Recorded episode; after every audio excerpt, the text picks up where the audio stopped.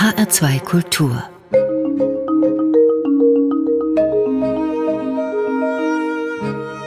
Doppelkopf Heute am Tisch mit Simone Rubino.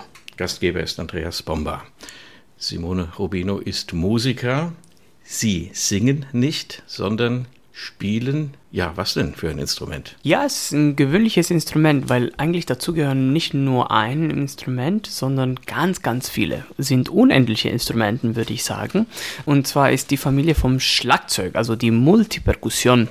Und dazu gehören also ganz viele Trommel, was wir sonst kennen, also von vielleicht Rockband, äh, Drumset bis äh, japanische Trommel, ganz große Taikos äh, und jetzt mehr im symphonischen Bereich Pauken, genauso wie Xylophone und dann alle melodischen Instrumenten natürlich dazu, wie, wie Vibraphon, Glockenspiel und hauptsächlich auch Marimbaphon. Man denkt immer Melodieinstrument, das ist eine Flöte, das ist eine Geige. Nein, Zum das Beispiel. wird auch, oder auch ein Klavier. Genau, genau. Aber es wird geklöppelt. Das, das Also wird geklöppelt, ja, ja. Das ist ein richtiges Tastaturinstrument. Deshalb auch heißt es Schlagzeug. Aber im Grunde genommen, also die Funktion des Instruments ist vergleichbar zu einem Cembalo oder ein, ein Klavier. Das heißt, es wird mit, mit zwei Enden gespielt. Jedes Hand hat zwei Schlägel und äh, jede Hand hat unterschiedlichen Funktionen. Das heißt, meistens die linke Hand hat eine Bassfunktion und die rechte Hand hat eine melodische Funktion, aber auch manchmal man mischt beide Ende, um einfach eine, eine virtuose Melodie zum Beispiel zu spielen. Ähm, aber man kann das wirklich vergleichen wie ein Klavier, was eigentlich Klavier auch ein Schlagzeuginstrument ist. Das ist ja so ein Mittelding, kann man sagen. Ganz Wird eine genau. Seite angerissen, aber sie wird Genau. betätigt durch eine Taste, durch eine Mechanik. Ganz genau. Anders als bei der Orgel, wo durch eine auch Stimmt. Tastatur im Grunde Wind in eine Pfeife geblasen Das wird, dann wird es stimmt. ein Blasinstrument draus. Genau, kann man sagen. Und da ist man ein bisschen unmittelbarer dabei, also weil man einfach draufschlägt und dann kommt ein Stimmt. Ton. Aber man könnte doch zum Beispiel auch einem Xylophon, jeder weiß, wie ein Xylophon aussieht, die großen Hölzer sind unten, die kleinen sind oben, unten Genau. sind die tiefen Töne, links und rechts sind die, Die- äh, kleinen Töne, man könnte es ja kleinen auch umdrehen, man könnte sich andersrum hinstellen, dann hätte man mit der rechten Hand den Ball. Ja, das stimmt. äh, heute wäre das ein bisschen problematisch für wir Schlagzeugern, weil wir sind jetzt natürlich gewohnt, aber natürlich kann man das immer probieren. Sie sind ein junger Künstler, wir kommen noch darauf zurück.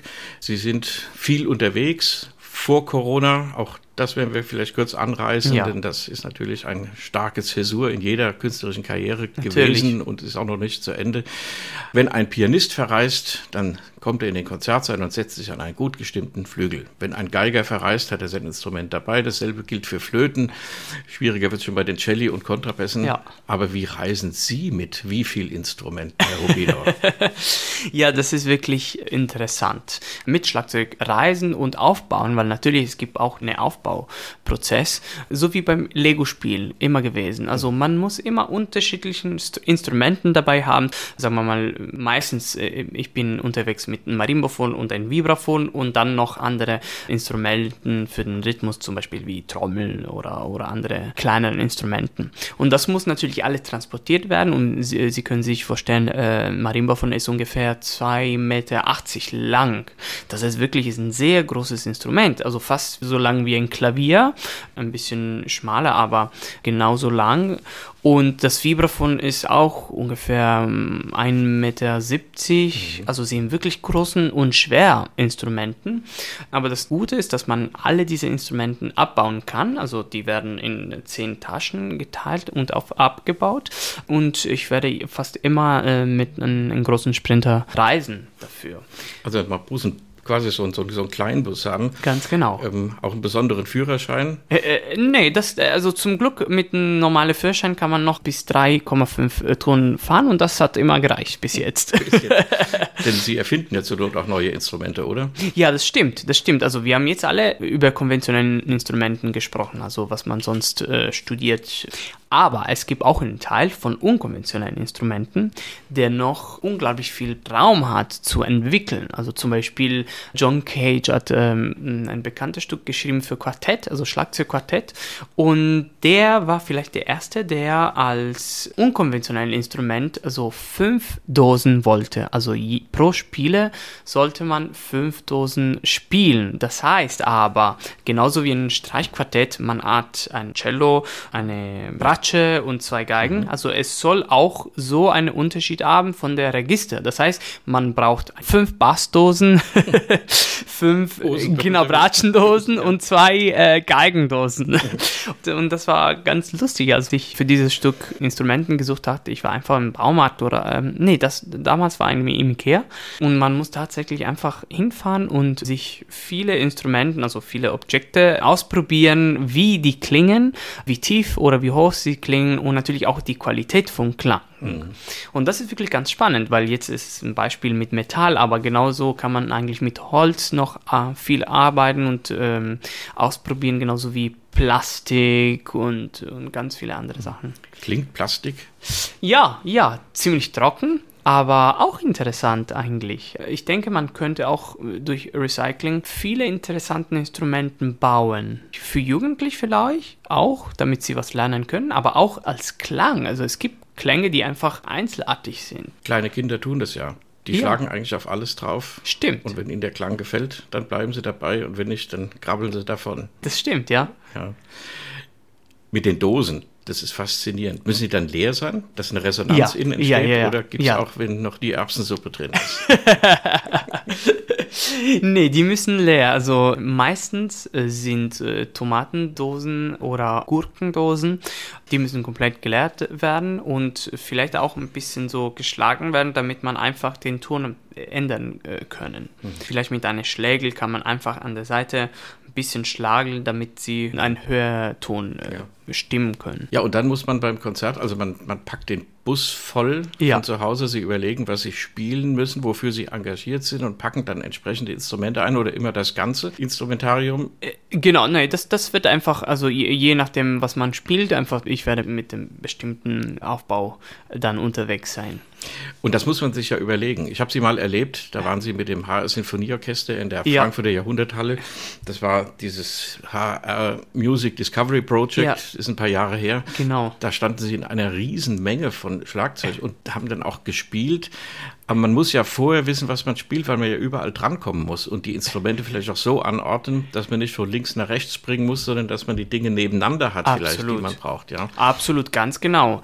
Das ist immer für uns eine große Sorge, wenn wir mit Sinfonieorchestern zum Beispiel spielen oder eine Livestream haben oder im Fernsehen Sendung spielen, dass wir sehr wenig Zeit davor haben, aufzubauen. Warum?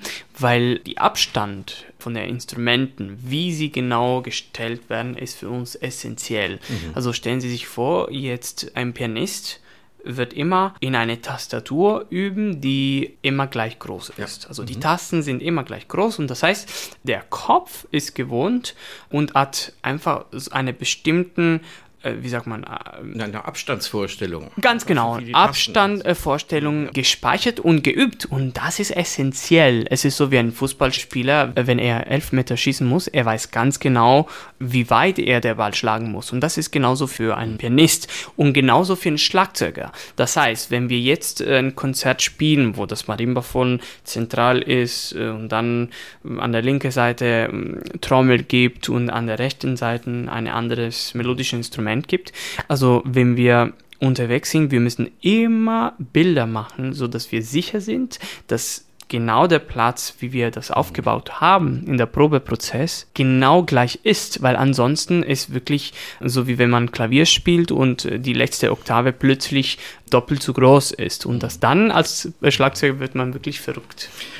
Wir waren vorhin schon mal bei den Organisten. Wenn Organisten auf historischen Orgeln spielen, dann haben die genau dieses Problem, Das dass kann- alle Mensuren anders mir sind, vorstellen, von den ja. Klaviertasten, auch Ja. von den Pedalen. Die Stimmt. Pedale sind alle nicht genormt. Stimmt. Ja, erst seit dem 19. Jahrhundert, Ja. im 20. Jahrhundert, die müssen alles im Grunde neu Wieder üben, sich genau, einrichten. Und dann genau. klingt auch jedes Instrument anders. Man muss Natürlich. also jedes Stück sich einregistrieren. Also das ist dann Natürlich. schon mit den Multiperkussionisten Simone Rubino vereinbar. Wo wir schon bei der Orgel sind, jetzt kommt Bach. Das ist die erste Musik, die Sie mitgebracht haben. Kein Orgelstück, sondern ein Stück für Violoncello Solo. Genau. Sarabande aus der dritten Cello Suite. Und Sie spielen welches Instrument? Ich werde die Sarabande auf dem Marimba von spielen. Und zwar aus einer besonderen Fassung von Eduardo Eguez, wo die Hauptmelodie ähm, in der rechten Hand gespielt wird, originell, wie es geschrieben ist. Und aber noch dazu ähm, an der linken Hand wird ein äh, Basso Continuo gespielt.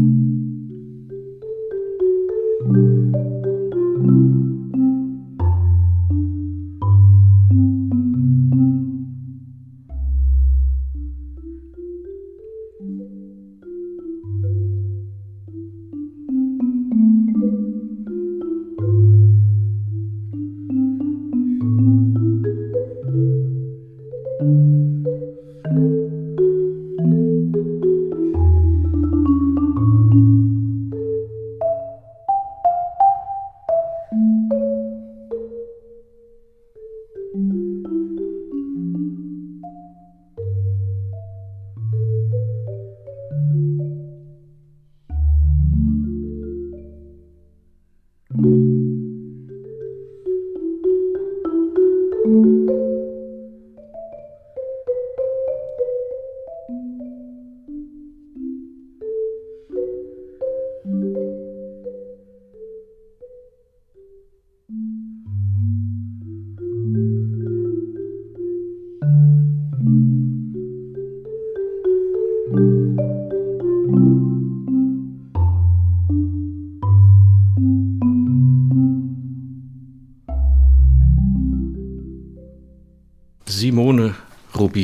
Multiperkussionist, zu Gast in Doppelkopf in H2 Kultur, spielte hier die Sarabande aus der dritten Cello-Suite von Johann Sebastian Bach. Mit der Melodie in der rechten Hand, so wie Sie gesagt Ganz genau. haben. Und dem Basso Continuo, In der linken den es in der Suite ja nur imaginär gibt, eigentlich in der, stimmt. in der linken Hand. Das ist eine besondere Kunst. Vier Cello-Seiten, ein Spieler und jetzt ein Spieler, ein Instrument, aber mit vier Schlägeln, Schlägel. Schlägeln in der Hand genau. auf dem Marimbaphon. Eine faszinierende Kunst.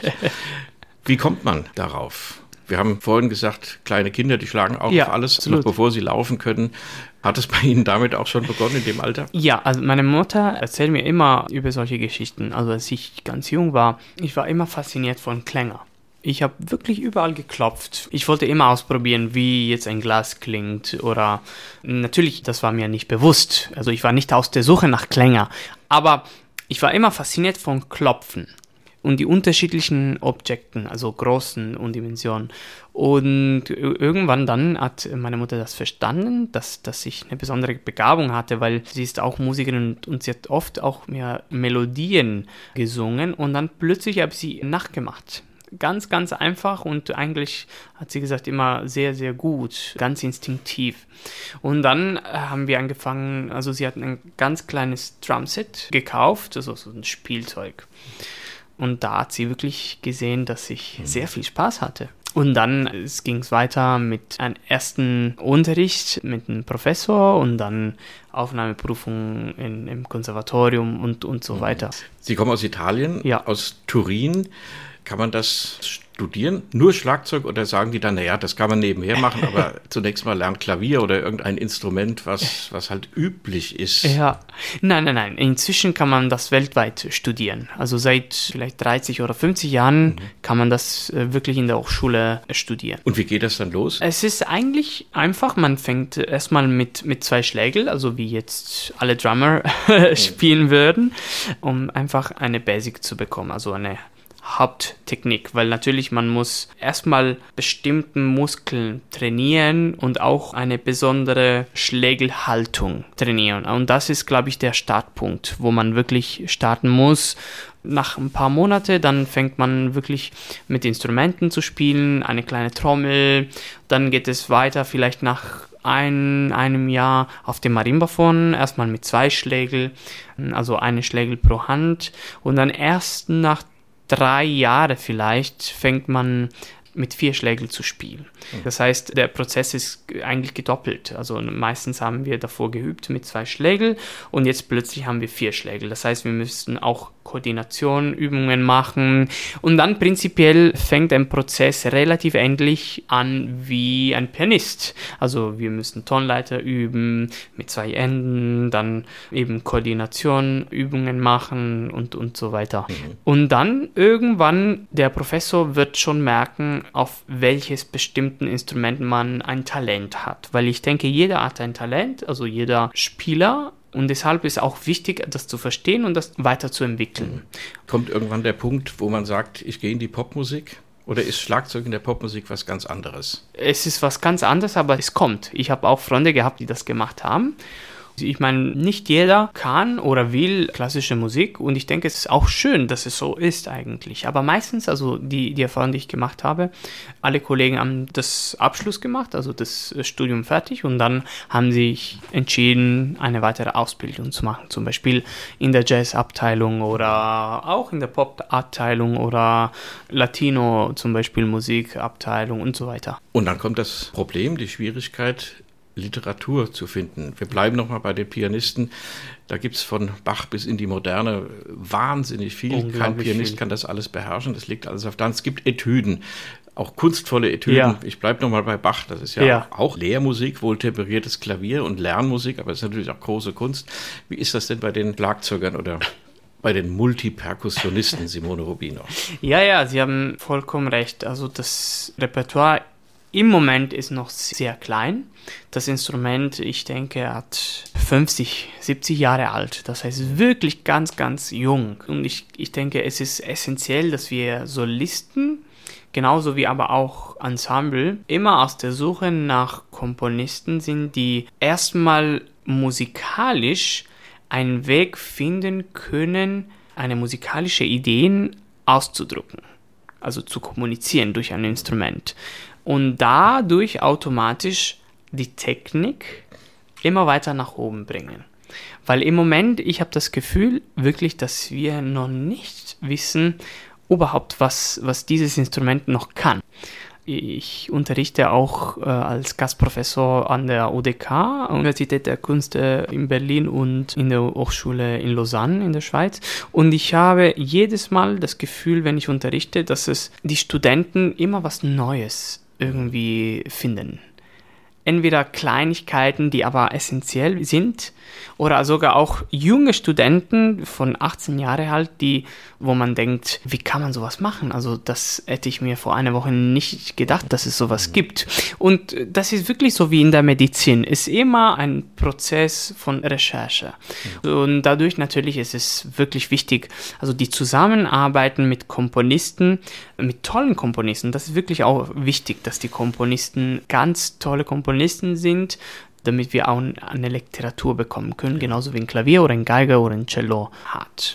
Man hat ja heute im Musikbetrieb diese traditionelle Trennung. So traditionell ist es eigentlich nicht, aber wir mal seit 150 Jahren, dass der Komponist der eine ist oder die eine auch Ja. mittlerweile und der Interpret oder die Interpretin Ja. die andere Seite. Also das ist eine Arbeitsteilung. Absolut. Sie haben im Sommer beim Rheingau Musikfestival gespielt. Zwei Wochen vorher war die venezolanische Pianistin Gabriela Montero Stimmt. da, die improvisiert. Bei der ist das wie im Salon. Da rufen die Leute ein Thema zu. Das war vielleicht im 19. Jahrhundert, wenn Franz Liszt von schönen stimmt, ja. Frauen umgeben am Klavier saß und die sagen, spiele mal was aus Lohengrin oder Tannhäuser Meister und dann hat er das gemacht. Ja. 20 Minuten. Das macht sie auch. Das heißt, da kommt die Kreativität des Ja. Komponierens, des. Musikerfindens im Augenblick mit der Interpretation zusammen. Ja. Könnte es sein, dass bei Ihrem Instrument, Simone Rubino, Sie sprechen immer im Singular, obwohl Sie von Hunderten von, Ja. von Klapperkästen umgeben sind, sage ich mal, dass das wieder zurückkommt, dass also die, die diese Musik auch spielen, sie auch im Moment selbst erfinden können. Unbedingt, unbedingt. Also da gibt es noch so viel und bestimmt, also man muss das weiterbringen, auch durch Improvisation. Es wird im Grunde genommen auch jetzt schon gemacht. Ich habe das Gefühl aber, dass es noch viel mehr gemacht werden kann. Man braucht, glaube ich, eine, eine gewisse Interdisziplinarität. Sagt man das so auf Deutsch? Interdisziplinarität. Das heißt, wir Schlagzeuger müssen insbesondere mit unterschiedlichen Kunstformen uns beschäftigen, damit wir immer was Neues lernen können und das in eine Dimension bringen können. Ich finde ganz, ganz wichtig, dass Schlagzeuger mit Sänger arbeiten, weil wir Schlagzeugern und ja, die Pianisten und ansonsten kenne ich keine anderen Instrumentalisten, sind die einzigen Instrumentalisten, die nachdem wir einen Ton geschlagen haben, keine Verantwortung mehr haben, um diesen Ton nachzuhalten. Ansonsten alle, alle Streichinstrumenten, Bläserinstrumenten, genauso wie Sänger, müssen sich wirklich Gedanken machen, wie soll diesen Ton weiter klingen, wie lange soll das klingen und was für eine Spannung jetzt muss diesen Ton haben. Und solche Gedanken meistens machen wir uns Schlagzeuger nicht. Ich denke, weil wir im Moment noch so unentwickelt sind. Aber ich denke schon, dass wir solche Gedanken auch uns machen müssen. Äh, natürlich, wir können nicht einen Ton halten wie ein Sänger, aber wir können schon uns vorstellen, wie soll diesen Ton klingen. Also wirklich fast wie eine Illusion haben, wo oder wie lange jetzt diesen Ton klingen muss, damit das verbunden werden kann mit dem nächsten Ton. Also was für eine Spannung, was für eine Dynamik, was für, für, für, für eine Emotion will ich damit äh, kommunizieren. Und das sind so alle Gedanken, die eigentlich selber erstmal richtig verstanden haben, seitdem ich angefangen habe zu singen, singen zu studieren. Da kommen wir jetzt drauf, auf die nächste Musik, aber ein Erlebnis noch, das viele Konzertbesucherinnen und Besucher sicher auch haben. Es gibt ja Orchesterstücke, wo ein großes Tamtam, also das ist diese, diese Hey. aufgehängte Scheibe, Genau. wo dann ein Schlagzeuger oder eine Schlagzeugerin mit so einem dicken Schlägel ausholen im Ja. Stück. Und dann fragt man sich, bah, was passiert jetzt? Und dann wird draufgeschlagen Genau. und dann ist der Ton da. So, Stimmt. und man kann nichts mehr tun. Nein, Der Ton ist da. Wenn Nein. man die Mitte nicht trifft oder falsch an der falsche Stelle Das trifft, stimmt. klingt das anders, als wenn man genau den idealen Punkt trifft. Und dann ist die Absolut. Frage, wie lange hält man das aus? Das Genau. verklingt dann ganz langsam. Wenn es am Schluss eines Stücks ist, hält der Dirigent es aus oder sagt, jetzt halt mal die Hand drauf, dass das aufhört, die Leute wollen Genau. Beifall klatschen und so. Also das ist diese Qualität, die erzeugt werden kann, ohne dass man es beeinflussen kann. Ja, Das ist das, was Sie meinen. Ganz genau, ganz genau. Das Einzige, wie Sie gesagt haben, was wir machen können, ist zu entscheiden, wie lange soll diesen Ton klingen. Das heißt, wir können das schon dämpfen, aber nicht in jedem Instrument. Zum Beispiel jetzt bei Tamtam, ja. Vibraphon auch, weil wir ein Pedal haben, aber ansonsten das Marimbaphon hat auch nicht diese Möglichkeiten. Marimbaphon sind eigentlich im Grunde genommen nur Holzplatten, die eine natürliche Resonanz haben, ungefähr so zwei, drei Sekunden lang. Und die kann man einfach nicht kontrollieren. Das heißt, eigentlich dieses Instru Instrument hat noch weniger Möglichkeiten in diesem Fall. Aber ja, beim Tantam ist natürlich ganz, ganz witzig.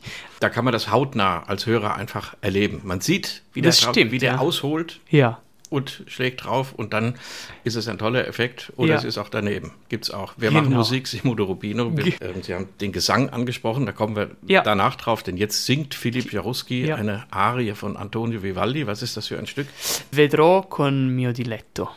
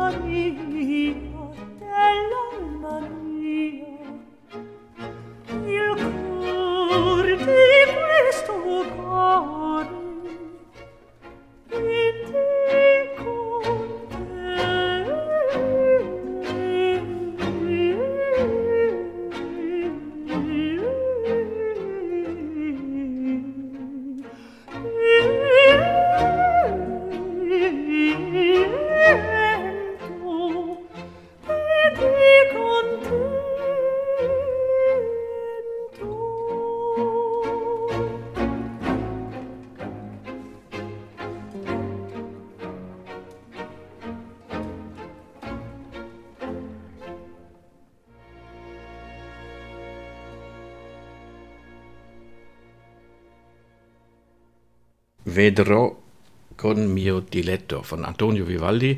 Gesungen hat Philipp Jaruski, der Sopranist, so ging er, glaube ich, durch, als er Genau. angefangen hat zu singen. Also ein besonders hoher Countertenor, der eine tolle Kopfstimme hat. Ganz genau. Ein Star der Szene.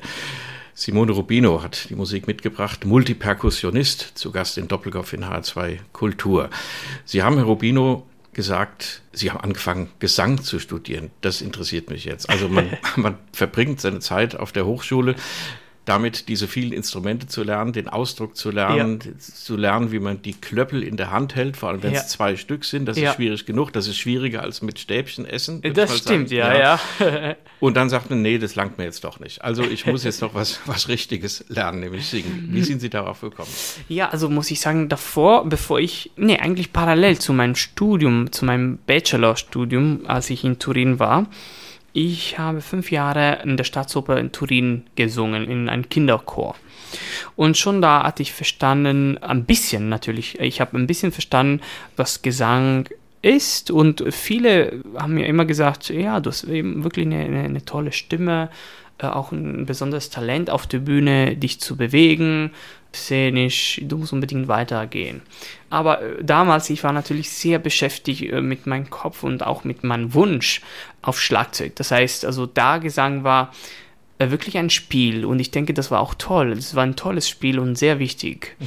weil meine Kreativität im Theater war wirklich sehr stimuliert. Wirklich ganz toll. Und dann aber, ich denke aber für zehn Jahre dann das irgendwie vergessen. Mhm.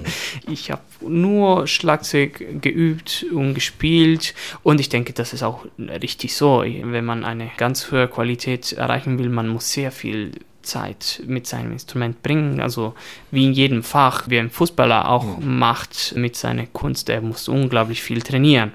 Ist vielleicht vergleichbar mit einem Zehnkämpfer. Ja. Weil man ja man macht schon Leichtathletik, aber ja. alle Disziplinen. Das ist beim das Schlaginstrument stimmt. auch so. Man, man, hat eben nur in Anführungszeichen Schlaginstrumente, ja. aber eben auch unglaublich viele Differenzierungen, das Melodieinstrumente, dann diese Klanginstrumente, Holz, Metall, das Kunststoff, stimmt, ja. was Neues. Gut, aber ich wollte Sie nicht unterbrechen. Es ging, nein, nein, nein, es ging doch mal ums Singen, ja. Stimmt. Und dann vor zwei Jahren, als dieses Corona angefangen hat und wir plötzlich alle zu Hause waren, ich habe mir gefragt, welche sind wirklich meine künstlerischen Prioritäten? Ich habe wirklich sehr viel gedacht und auch analysiert, alle äh, viele Videos, die ich die letzten Jahre aufgenommen hatte oder Konzerte, die ich gespielt habe. Und natürlich, bei mir ist besonders wichtig, dass ich kann mit meinem Instrument singen. Also das ist für mich essentiell. Das Spielen ist für mich eine Art von Singen eine Art von Sprechen irgendwie.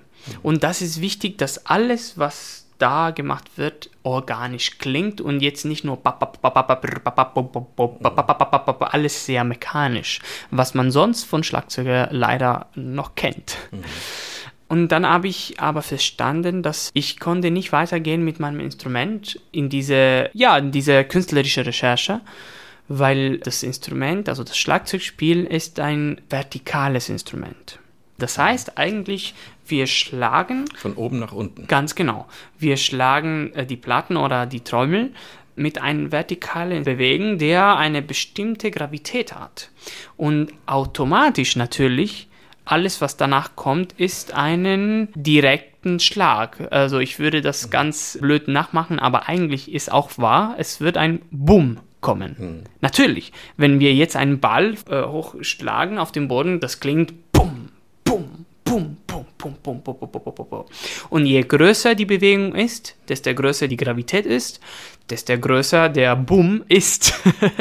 Und dann natürlich, wenn man etwas singen will, man kann nicht am besten durch diese Gravität, mhm. weil das ist dagegen. Und deswegen, also die andere Dimension, also die horizontale Dimension, dieses Singen mit, mit dem eigenen Instrument, der mir so wichtig ist, war limitiert durch diese Gravität, weil äh, wir können ansonsten keinen Ton produzieren ohne diesen großen Schlag, diesen großen Bewegen. Das heißt also, mir war nicht bewusst, ganz genau bewusst, was die andere Dimension ist, überhaupt. Also das ist das Horizontale, genau, wenn man das will, was Horizont aus den Atem geht. Gut, die Gesangslehrer und die Sänger wissen, es gibt diesen sogenannten Glottis, also ja. diesen Punkt, an dem man auch an dem das die Stimme stimmt. einsetzt, aber den Ja. braucht man nicht. Wenn man das gut macht, kann man unmerklich vom Ausatmen in einen Ton hineingleiten. Also Ganz das ist genau. das, was Sie meinen. Ganz genau. Einmal von oben draufschlagen Ja. und einmal einfach das anfangen, wie eine Wie ein Kreuzbewegung. Wind oder ja, ganz genau. Und, und dann habe ich plötzlich eine neue Welt erfunden. Also mein Instinkt hatte schon viele Sachen verstanden, aber es war mir nicht bewusst alles. Plötzlich dachte ich, warum habe ich eigentlich meinen Gesang äh, vor zehn Jahren verlassen? Also ich will jetzt nicht eine Gesangsstar werden.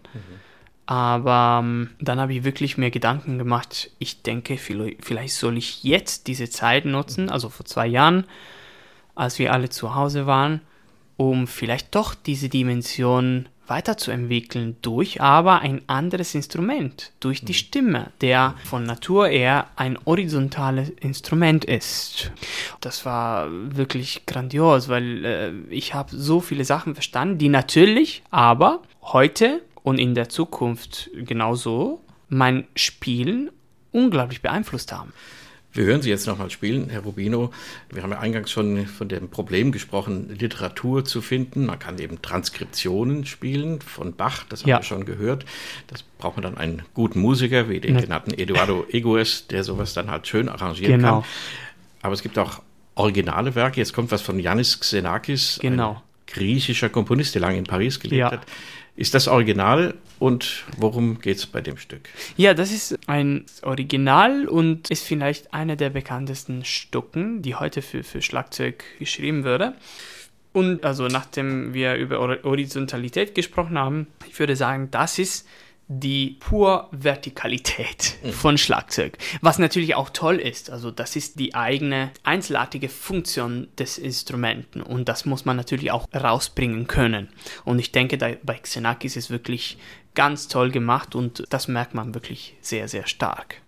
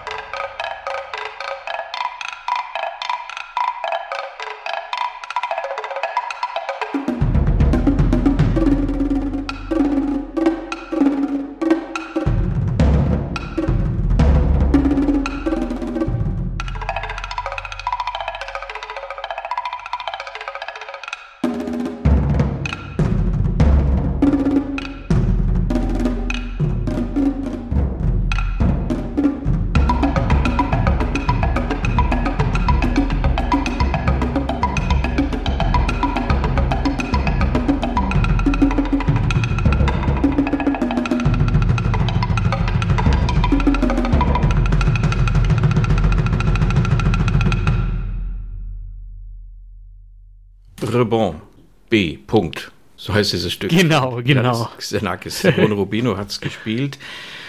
Simone Rubino, Multiperkussionist aus Italien, heute in Berlin lebend, zu Gast in Doppelkopf in H2 Kultur. 2014 den ARD Musikpreis haben sie gewonnen. Ich weiß nicht, ob der damals zum ersten Mal ausgeschrieben war oder ob in der Runde davor, das ist ja nur alle paar Jahre, diese Instrumente, Ja.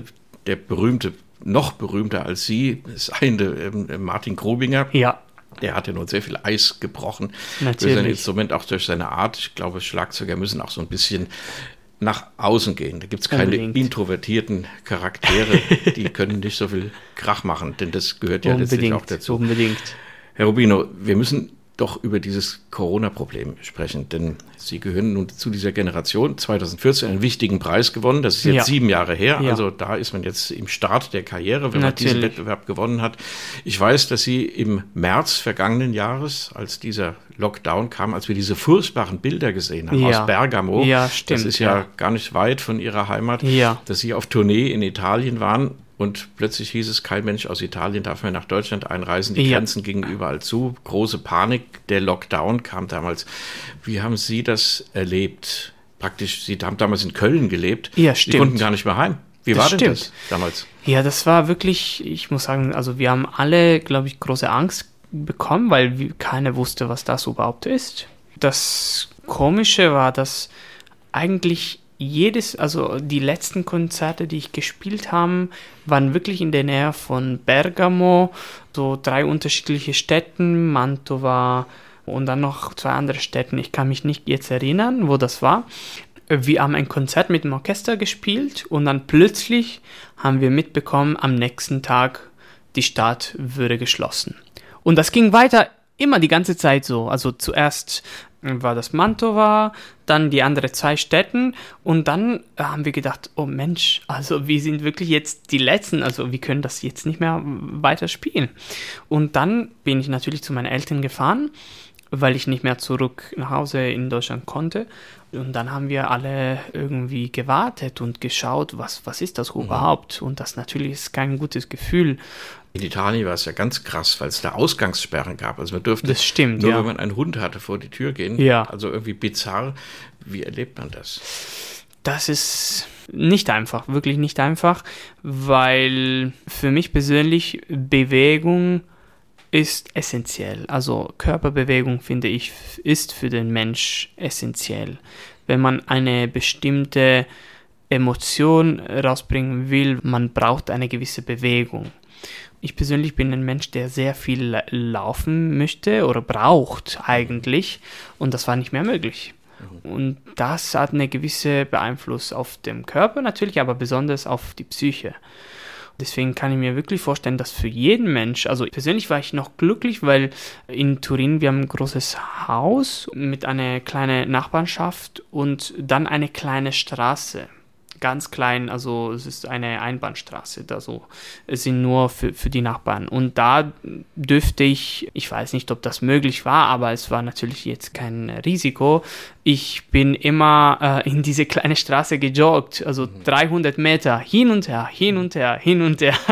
Und das war immer noch okay. Also das heißt, ich konnte in diese 300 Meter so 40 Minuten joggen, so wie verrückt, aber konnte ich immer noch machen. Aber jetzt, ich stelle mir vor, Leute oder Studenten, die in großen Städten leben und kleinen äh, Zimmer leben, das ist natürlich noch viel komplizierter. Und dann bei Erwachsenen, die dann noch Kinder haben, die Das sowieso, sogenannte ja. Wir kennen Sowieso. Probleme jetzt, Ja. das ist viel diskutiert worden und wir wollen hoffen, dass das nicht alles wieder zurückkommt, Ja. sondern dass man auch lernt aus der ganzen Geschichte, dass man den Menschen einfach nicht so lahmlegen kann. sondern Natürlich. Man halt schon die Möglichkeit geben muss, sich zu bewegen und so.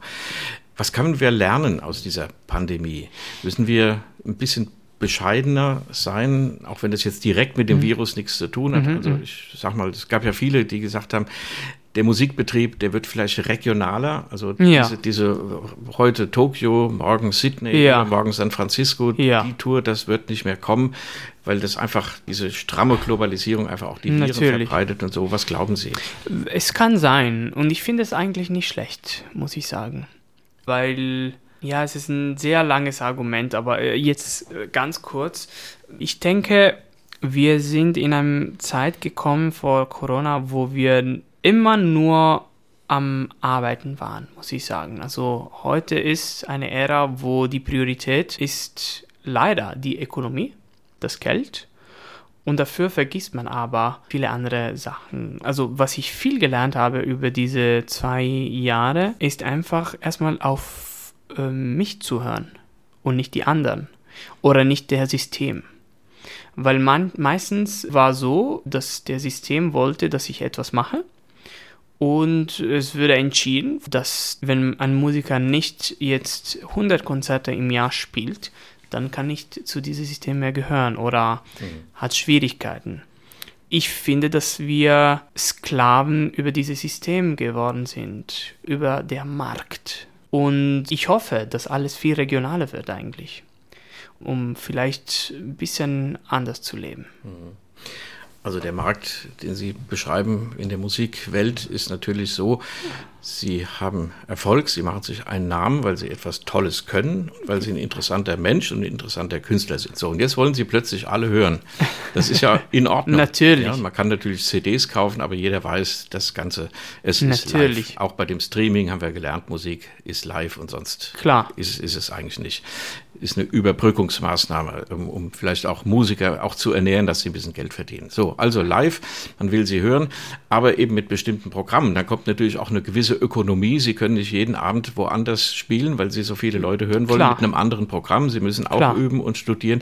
Also man muss dann doch auch Kompromisse machen und nebenbei, sie natürlich. müssen auch von was leben. Also natürlich. Also klar, kann irgendwann verdient man gut pro ja. Abend und dann hat man ein Limit und sagt, das langt mir jetzt. Aber das geht nicht jedem Musiker so. Es gibt viele junge Leute, gerade die mit 150 Euro am Tag in irgendwelchen Ensembles spielen, gerade bei Klar. der alten Musik, die einfach spielen müssen, spielen, spielen, spielen. Ja. Und ähm, das steht da doch in einer gewissen Diskrepanz, oder? Unbedingt, unbedingt. Ja, meine Meinung nach ist, ein neues System zu bauen, der aber, ich denke, nicht möglich wird. So ein ganz neues System haben, wo die künstlerische Leitung auch ist von Musiker oder Menschen gemacht, die unglaublich viel Kenntnis haben von Musi Musik, Psychologie und Philosophie, glaube ich. Und nicht nur unbedingt Leute auch die Finanzerfahrung äh, haben. Also, weil ich denke, es ist wirklich essentiell, dadurch Konzepte und Projekte zu bauen für das Publikum, wo man wirklich auch mit dem Körper auch total involviert ist. Was man heute leider in unserem klassischen Betrieb nicht macht. Also der Körper ist nicht wichtig. Wir sitzen nur die ganze Zeit.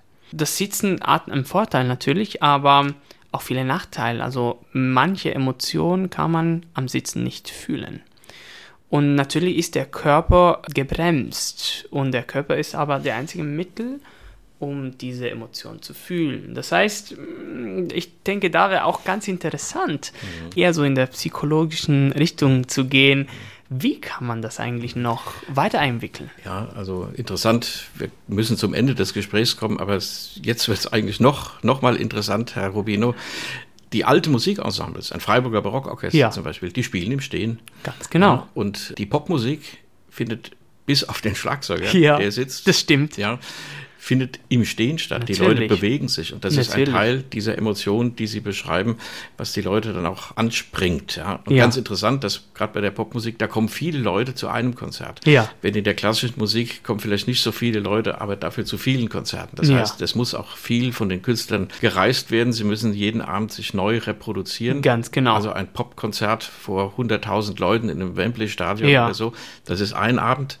Ja. Gut, das sind interessante Aspekte. Wir machen eine Unbedingt. weitere Sendung, Herr Rubino. ja, gerne, sehr gerne. Ich würde mich sehr, sehr freuen. Wir hören jetzt nochmal Philipp Jaruski, vorhin schon gehört, jetzt mit Monteverdi. Pur di mio aus L'Incoronazione di Popea zusammen mit Nuria Rial, dieser wunderbaren Sopranistin, L'Arpeggiata und der Christina Pluha sind die Instrumentalisten. Warum zweimal Jaruski? Ganz kurz, was fasziniert Sie an diesem Sänger? ja, es ist, das war eigentlich der erste Sänger, den ich als Contratenor kennengelernt habe und natürlich jetzt, das war zufällig ist immer noch jetzt einer meiner Lieblingssänger, weil ich bin auch selber äh, Countertenor, jetzt nicht Sopranist wie Jaruski, sondern eher so Altus. Und ich bin eben wirklich ganz faszinierend von was er macht und deshalb habe ich alle seine Platten gekauft. Doppelkopf in H2 Kultur mit Simone Rubino, dem Multiperkussionisten. Gastgeber war Andreas Bomber. Vielen Dank fürs Gespräch. Ja, und, danke Ihnen. Und vielen Dank fürs Zuhören.